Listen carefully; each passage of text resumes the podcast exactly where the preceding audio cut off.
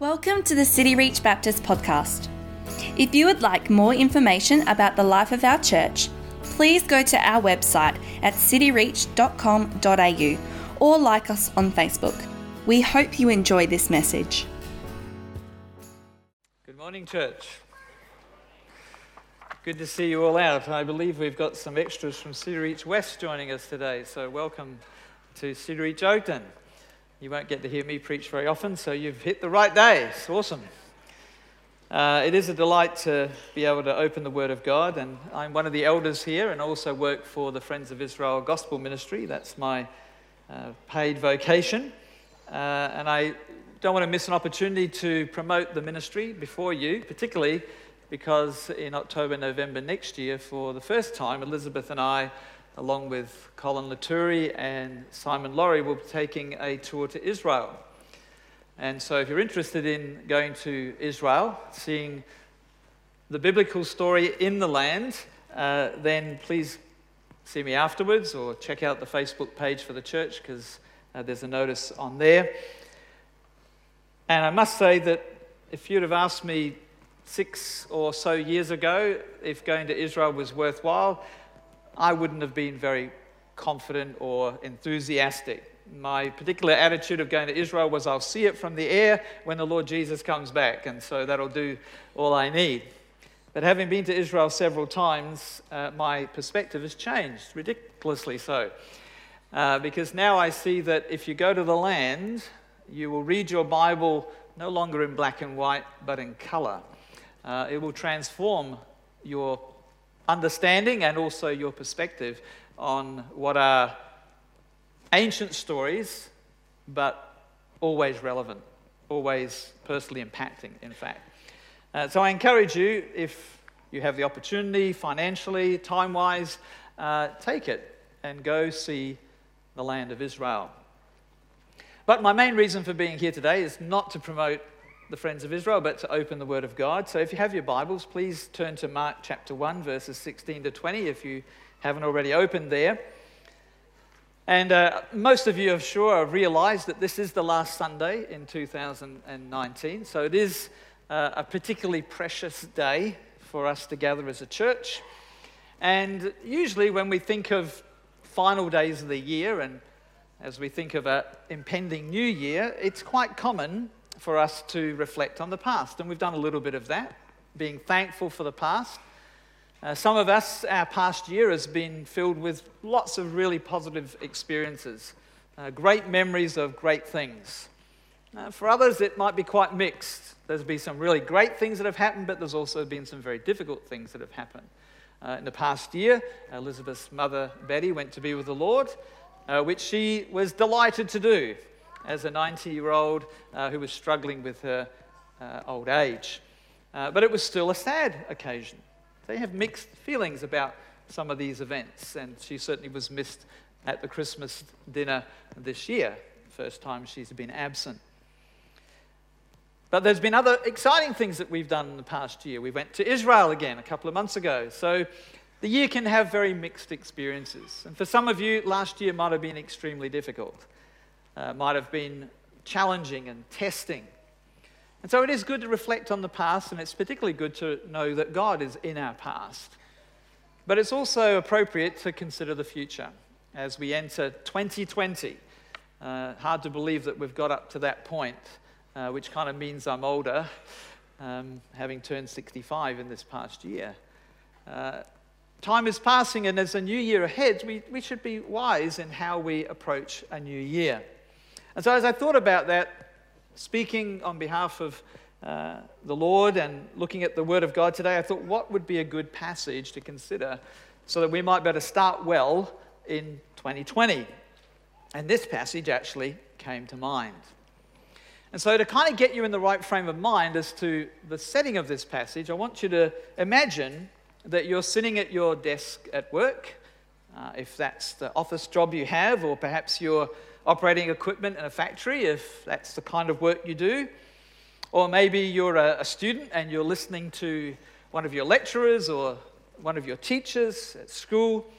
Uh, or maybe you're just working around the house and doing the regular everyday things that have to be done, especially if you're a young mum. uh, with young children, which our daughter Beck is, of course, and our two daughter in laws are.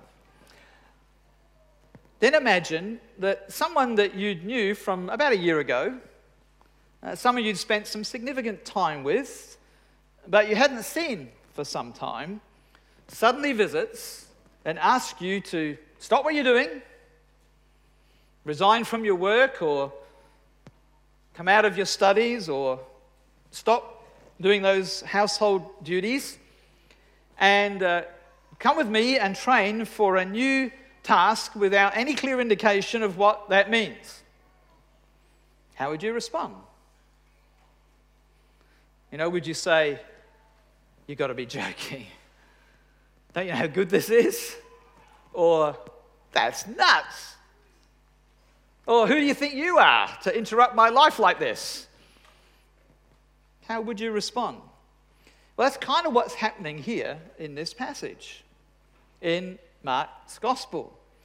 You see, in Mark's Gospel, up to this point, he's presented the ministry of John the Baptist, who is the forerunner of the Messiah, who's introduced Jesus. Uh, Jesus has been identified by his baptism. He's already been tested by temptation to demonstrate his credentials as Messiah. And he started in ministry. He's been preaching repentance and faith. And so Mark records for us the very first encounter Jesus has with people in this particular episode, where he calls four fishermen to follow him. And when you read the first half of Mark, you'll find that there are two main themes that come out quite strongly. The first is the messianic authority of Jesus, and the second is personal discipleship. And by the way, these two go together. They are partners, they're interdependent. And you need your experience of both if you're going to actually know and serve God. You need to know the messianic authority of Jesus, who he really is, and what his claims are and his claim on our lives. And you also need to understand what discipleship means, what following him looks like. And Mark set the scene for us. He's actually telling us where this happened, passing alongside the Sea of Galilee. Now, the Sea of Galilee is absolutely beautiful. If you come to Israel with us, you'll see it. You'll actually have a boat ride on it. You'll have the opportunity to experience what it would have been like for Jesus to be in the boat with his disciples on that particular lake. It's kind of a sea lake. Uh, it's an inland body of water, which is fresh water, about 22 and a half kilometers long and about nine and a half kilometers wide. Uh, it's actually 20 meters below sea level. And uh, it, where it varies, because the rainfall in Israel varies, uh, but it's an absolutely beautiful, stunningly beautiful part of Israel. And it has an abundance of fish. So if you're a fisherman, it's a great place to go. Mind you, you'll find it difficult to find anybody that will take you out fishing because everybody's taking out the tourists. And so the local fishing industry in the first century was booming. It was the business to be in if you were in this area. It was the major source of work and employment and income for people.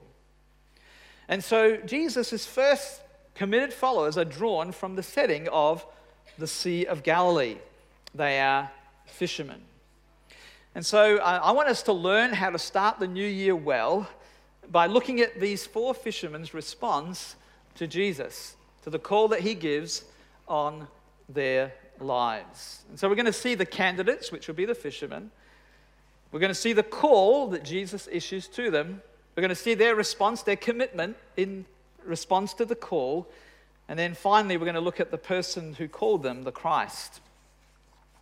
So let us pray. Dear Heavenly Father, thank you for the opportunity to be here today. Uh, thank you for the privilege of gathering as your people to worship you, uh, to express thanks to you for the great God that you are and all that you've done in our lives in the past year. And we look forward to the year ahead.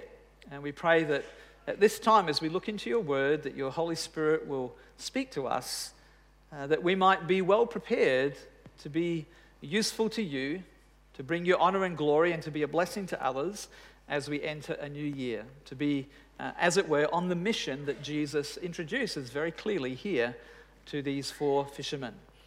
So bless your word, bless our time together.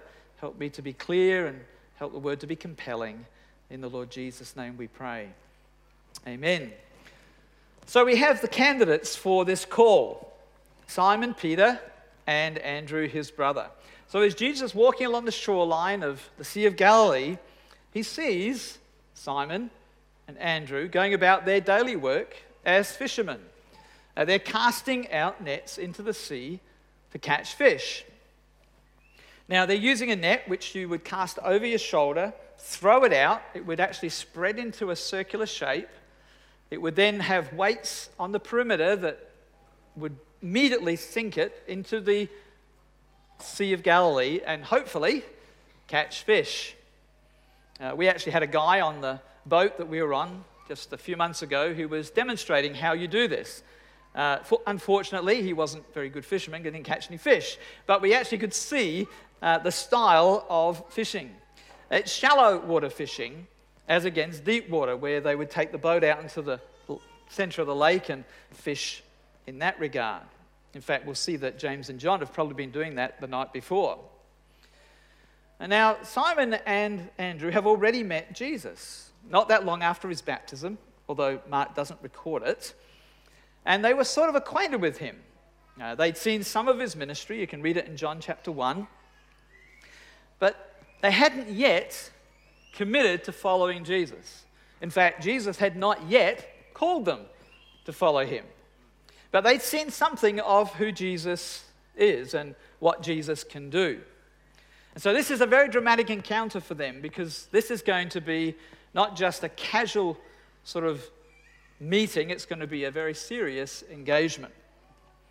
And then we meet James and John a little bit later in the passage in verse 19. As Jesus walks a little further, he sees two brothers, sons of Zebedee, James and John, who are going about their daily work. Uh, they're not fishing, but they're getting their nets ready for another night's fishing. So they're mending them, making sure there's no holes, cleaning them, preparing them, ready to go out again in the evening to catch fish. Now, tradition says that John has already met Jesus as the unnamed disciple in John chapter 1. James has not been mentioned, however. But if G- uh, John had met Jesus, I can imagine their conversations at night as they're fishing, waiting for their catch to be caught. This guy, Jesus, amazing sort of fellow. Um, remarkable things that he's done. And so both Simon and Andrew and James and John have an understanding to some extent of who this person is. But what really fascinates me about this passage is that we have four very ordinary people. They are fishermen. And that's not surprising, actually, because when you read later in the Gospel, uh, sorry, in the New Testament, in Paul's writings, you'll read that God actually works with not the wise, powerful, and noble, but with the foolish, weak, and lowly. You know, the ordinary people of life. Uh, we tend to look up to the extraordinary people in life.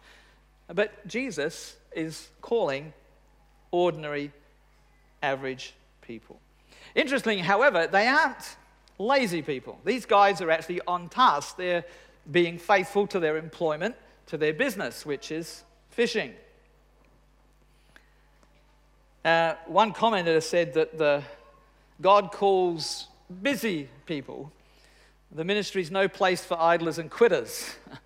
Uh, and if you're a pastor, which Timon is, and a number of our staff, of course, uh, they know that because there's every temptation to quit and there's no time to be idle. There's too much to be done.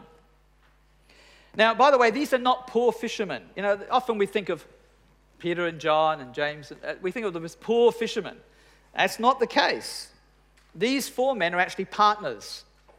Uh, we learn from Luke chapter 5 that they've been operating a very successful business. Mind you, fishing with fish is a very successful business because it's a staple diet of the people. So you catch fish, you sell fish, you make money. Peter actually owns his own boat. He's not a hired servant for somebody else, he's managing his own business. Uh, we see that Mark and uh, from Mark, sorry, that James and John are working with their father. and they have hired servants. So we're not talking about, you know, a one-man business or a one-man show or a person who's employed to one other very successful fisherman. These guys are operating their own business. And that's pretty important because when we see their response, you'll realize that this is no sort of minor response they're going to give to Jesus. This is a very significant response they're going to make to him. It actually highlights the degree of the call. But at this point, I want you to think that if you start 2020 well, the new year well, you just have to be average. You just have to be ordinary. You don't have to be spectacular or outstanding. You just have to be available, responsive, as we'll see. So, any one of us can be included in starting the new well. Uh, we don't have to be especially qualified in particular ways for next year to be an awesome year in the service of God. So, what's the call like then? Well, we read here that Jesus said to them, this is initially to Simon and Andrew, Follow me, and I will make you become fishers of men. Now, this call has a relational dimension and it also has a rewarding dimension. The relational dimension is that means that you are to follow a person. He's not calling these men and anybody since to some great cause uh, or to an organization uh, or to a particular um, activity, although there is an activity associated with this. He's actually calling us, calling them to follow him. And that wasn't very unusual because uh, Jesus is a rabbi, uh, he's a teacher. And in the first century, it was very common for rabbis to have a personal following. They have a group of people who would sit under their instruction, uh, learn from them by following them, which meant basically living each day with them on a continuous basis. But Jesus is a very different rabbi. You see, he's the greatest rabbi that's ever lived. And he has an authority that no other rabbi ever had. In fact, it becomes very obvious that he's different from all the other rabbis because people say of his teaching that it's unique. It carries authority that none of the rabbis carried because it was actually the words of God that were being spoken through the lips of the God incarnate man, Jesus. And so his call is sovereign, it demands total surrender to him and his mission which then is expressed in this promise. It's an amazing statement. Jesus says, Follow me, and I will make you become fishers of men. You notice how prominent Jesus is in the statement? Follow me, and I, that is Jesus, will make you become something. So there's a promise of effective service. There's a promise of being able to fulfill this calling, this mission because Jesus is going to make it happen. I will make you become fishers of men, which basically means you're fishermen. You know how to catch fish. I'm going to train you how to catch people. People for the glory of God and for their spiritual good. So you're ideally suited to this calling because you already know that catching fish is a demanding and important task, but I'm going to transform it into something far greater, more eternal, and greater blessing for all. And so he's actually fulfilling his own mission. Jesus came to call people into his kingdom, into his community, into fellowship, into relationship with him. And he's going to do it by calling specific individuals who will then call others, who will call others, who will call others. And guess where we're at today? Someone's called you. Someone called me. Someone shared this good news of this gospel truth with me many years ago and I was called into God's family. It's gone on for centuries, this mission. And it captures the idea that with God's calling comes God's enabling. You know, when God calls us to Himself into relationship with Him, He doesn't, as Timon's already pointed out earlier today, He doesn't leave us to fend for ourselves. Oh, we got you in, now you've got to struggle on your own. No, I will enable you. I will empower you. I will equip you. I will make it possible for you to fulfill the calling that I have placed on your life. Now, fishing isn't actually a new concept in terms of spiritual fishing in the Bible. It actually comes in the Old Testament. One of the passages I'll read to you is from Jeremiah chapter 16, verse 16, and it says, Behold, this is God speaking, I'm sending for many fishers, declares the Lord, and they shall catch them. Now, unfortunately, the context in the Old Testament is when fishing is used, it's in the context of judgment. Uh, catching them is actually not for uh, blessing, it's actually for judgment. Uh, and actually fits well here, surprisingly, because when Jesus has appeared on the scene, he's preaching. And what is he preaching? Repentance. For the kingdom of God is at hand. Now, repentance is only necessary if a change is required, right? Because that's what the word means. The word basically means to change your orientation. So if I was going in this direction, if I repented, I'd turn and I'd end up going in this direction. But it's not just a, a, change of direction, it's a change of life. It's a change of orientation towards God, particularly towards our own selves and towards God. So he's preaching repentance because if one doesn't repent, there is an outcome which you do not want to experience judgment. Jesus came as the messianic king. He came as the one who would be the savior of the world. We've just celebrated Christmas, right?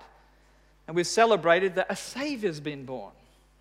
But the Savior that was born grew up to be the Savior that died on the cross, who then ascended into heaven and is the reigning King at the right hand of God the Father. And we one day will give an account to this King.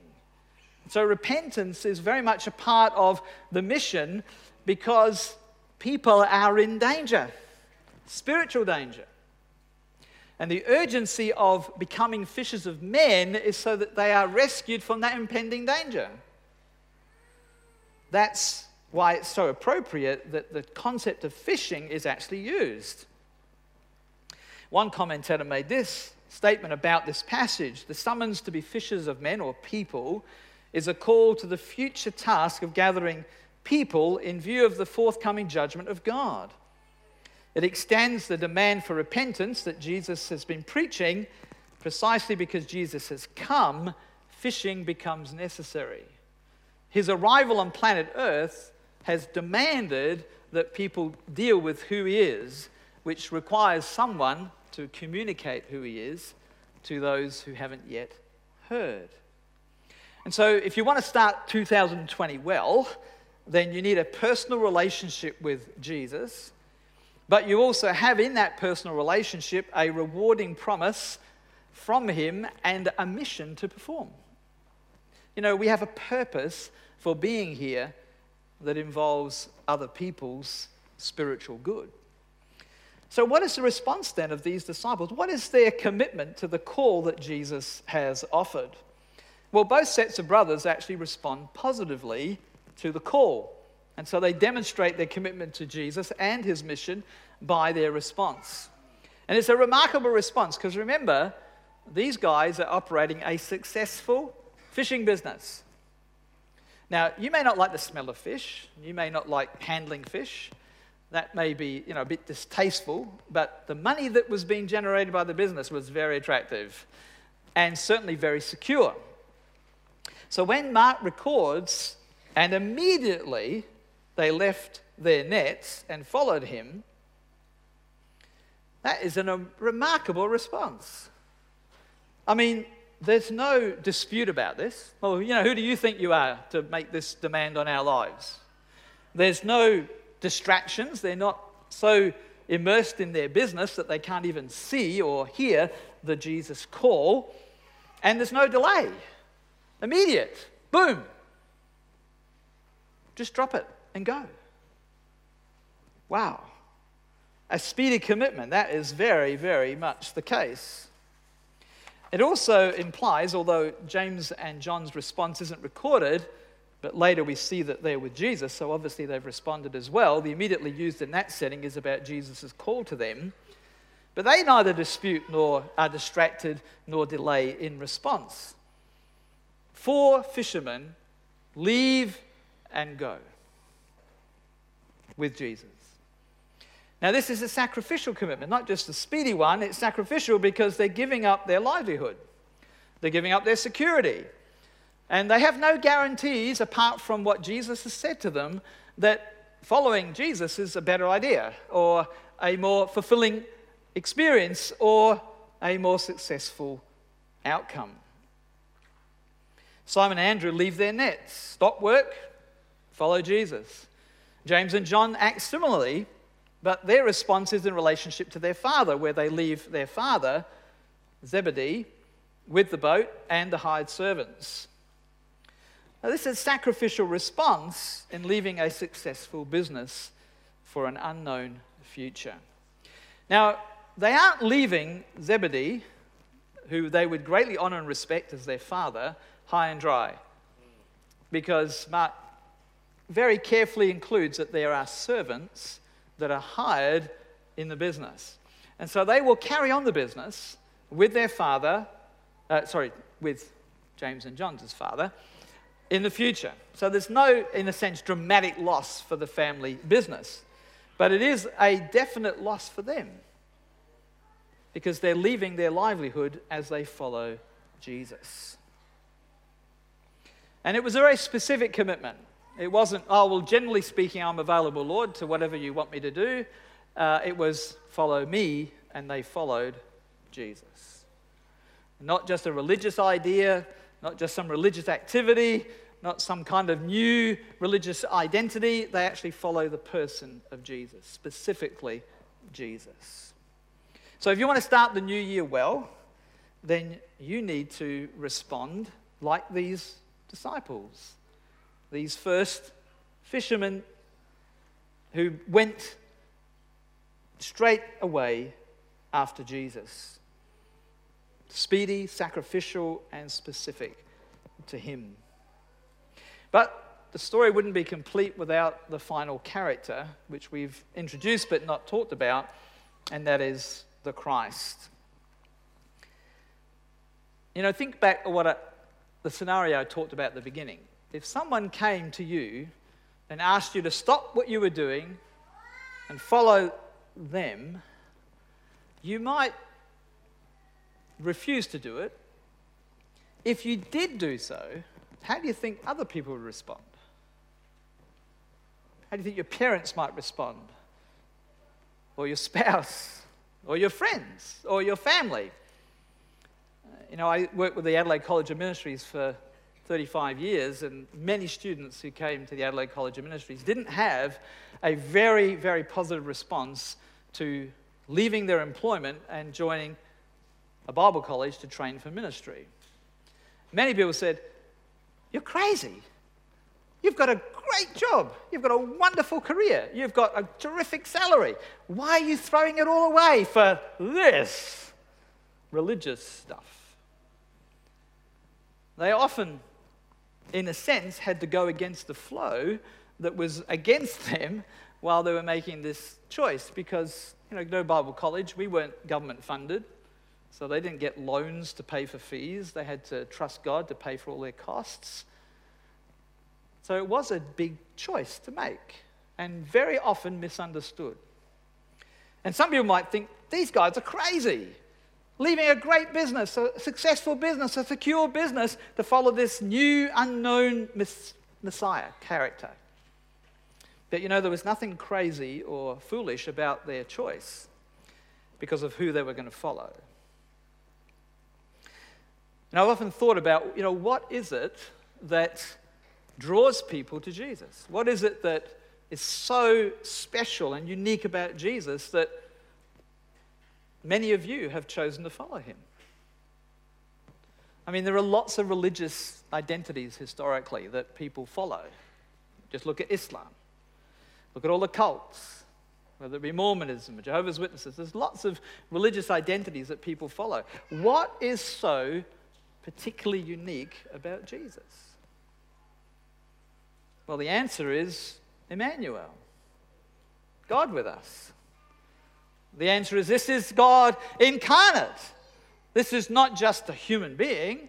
This is not just some religious figure of the past, whether it be Confucius or whether it be Muhammad or anybody else. This is actually God in the flesh.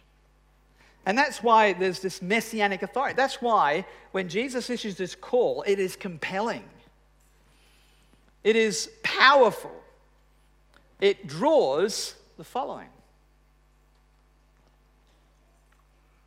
And so, really, what we need to do, if we're going to see other people follow Jesus, is just let them know about him. You know, it's very dangerous to investigate the life of Jesus. Many have sought to disprove the resurrection, many have tried to debunk the historical Jesus, the real historical Jesus, and have been completely transformed by doing it. Because who he is, when you see it in the raw scripture, is compelling. There is no other person in human history like this person.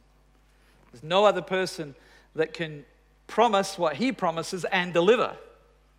Because there's no other person that's actually been to the cross, defeated death, risen from the dead, and ascended to heaven, and is now seated in glory alongside of the Father as a reigning king.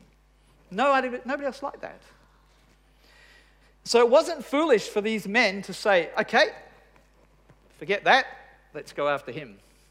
Let's follow this Jewish rabbi in the first century on the shores of Galilee. Not silly, not crazy, the wisest thing that they could have ever done. And so, if you're going to respond to the call of Jesus appropriately, you really need to know who he is. You need to know the nature of this person. You need to know his authority. You need to know his compassion, his love, his mercy. All of the things which combine together as one harmonious person, and yet sometimes it seems so conflicting. That this one is the Holy One of God, but he's also the one that will sit alongside sinners. This is the one who comes as a savior, but will be a judge. Uh, this is the one who, for all intents and purposes, was so distinctly separate from humanity and yet walked among us in a way which was so personal, so engaging that tax collectors, sinners, prostitutes, all of those people that were despised in the culture were drawn to him because he offered them something that the culture didn't offer them, and that was life, forgiveness. And so, as you consider this short episode in the life of Jesus, I wonder how you respond. You know, have you heard Jesus call to follow him? I hope you all have, if not before, but at least now. Have you recognized who Jesus is? Is he worthy of following? What kind of commitment to Jesus have you made? You know, was it speedy or very delayed? Was it sacrificial or, oh, you know, halfway in, halfway out? Uh, was it specific? Yes, I am after you, Jesus. You're all that matters. All this religious other stuff, Jesus only is what matters. As one commentator wrote, forsaking must always precede following. You know, you in life often forsake things to follow things. You know, the students who came to ACM, they forsook, forsook certain things so they could follow their course of training for ministry. And even while they were training for ministry, they forsook certain things so they could continue that following. You know, students, if you're going to be a good student with a successful outcome, you're probably going to have to forsake certain things for that to occur. Uh, if you're going to get fit again, you're going to have to forsake certain things you know, those cakes and everything else that we've had for Christmas. Um, there are certain things you forsake so that you can follow. But in the case of Jesus, we actually surrender ourselves to follow him. We forsake our own self for the sake of his glory and for others' good. So, this morning is a last opportunity, at least in this gathering of our congregation, to respond to Jesus. And I hope you will respond in the same way that Simon, Andrew, James, and John did so long ago. Because if you do, I guarantee you, you will start 2020 well. And 2020 will be for you a year of blessing, even if it's not a year of ease and comfort. Because who knows what 2020 is going to bring for the Christian church in Australia, for you in your personal walk with God. We don't know. But I can guarantee you that Jesus will be with you in it all. Because if you're following him, guess who you're with? You're with him. And that's all that will ultimately matter. And you will be in relationship with him and you will join his mission to make disciples of all nations. Now, I know many of you have already responded to Jesus. That's why you're here this morning, because you want to worship God and worship Him as God. But remember what the call was about and be about the call. The call was not to ease, the call was not to live my life my way for my desires. The call was to live for God and let Jesus fulfill what he has promised I will make you become fishers of men. And so continue to follow Jesus. And as Timon pointed out in the uh, first service, it's a daily choice. Following Jesus is a once for all choice, but it's a once daily choice too. They go together. So I trust that 220 will be an awesome year for us all, particularly as a church community for the sake of our community, that we might be the fishers of men or the catchers of people spiritually, that then will grow the family of God for the glory of Jesus. That's what we all hope that God will enable us to do. Let's pray. Father in heaven, we thank you for Jesus. We thank you for his call on these disciples, these four fishermen. They were so privileged to hear that call. And we are privileged to hear your call even this morning as the word of God is proclaimed. And may your spirit call us into deeper relationship with Jesus and enable us to be those who live out that relationship on a daily basis, that we might have an impact in our community, in our circle of influence, in our friendships, in our families, uh, that many will respond to the call of Jesus, follow him. For we know that eternally that's the best thing anybody can do. And we ask that you would glorify your Son even this morning, that he might be lifted up to draw people to himself, that you, Lord Jesus, would be full of joy because of the sorrows of the cross accomplishing your purposes in transforming people's lives. Thank you for your life. Help us to live out that life. And we ask this for the glory of God in Jesus' name. Amen.